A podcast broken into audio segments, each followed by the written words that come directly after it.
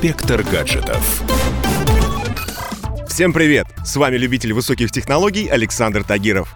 Всевозможные смартфоны, планшеты, трекеры и другие электронные помощники уже давно стали неотъемлемой частью нашей повседневной жизни. Хотя всего каких-то 15-20 лет назад мы все еще звонили по таксофонам, пользовались бумажными картами и всегда использовали наличку.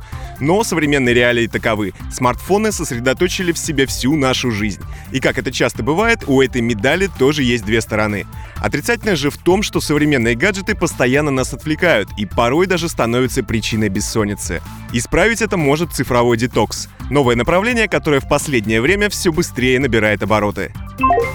Цифровой детокс подразумевает, что вы на какое-то время отказываетесь от гаджетов, а в свободное время занимаетесь делами в реальном мире и развлекаетесь не цифровыми, а аналоговыми способами.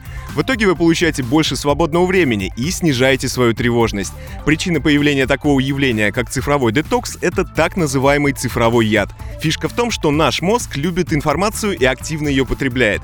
Таким фастфудом для головного мозга являются бесконечные сериалы, бессмысленные переписки и социальные сети. От этого всего время от времени нужно давать себе отдохнуть.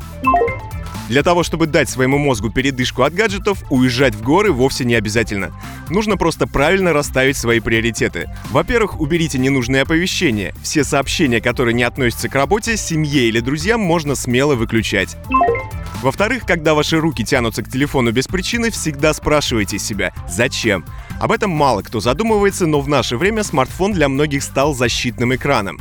Мы начинаем бессмысленно свайпать меню во время скучного разговора или когда испытываем стресс. Кроме того, не секрет, что когда кто-то на вечеринке или встрече постоянно залипает в смартфон, это дико бесит.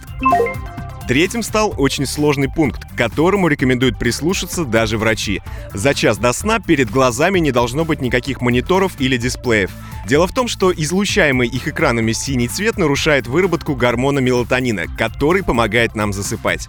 В противном случае получается, что мы сидим в соцсетях до часу ночи и попадаем в постоянный день сурка с усталостью и вечным недосыпом. Но если отказаться от гаджетов по вечерам вы не можете, то попробуйте снизить цветовую температуру дисплея. Кстати, на многих смартфонах в последние годы для этого начали делать специальную фичу, которая автоматически меняет яркость и гамму экрана в ночное время. На этом у меня все. С вами был Александр Тагиров. Ищите мои подкасты на всех популярных платформах, подписывайтесь, ставьте лайки и оставляйте комментарии. Всем хай-тек пока и да пребудут с вами технологии. Инспектор гаджетов.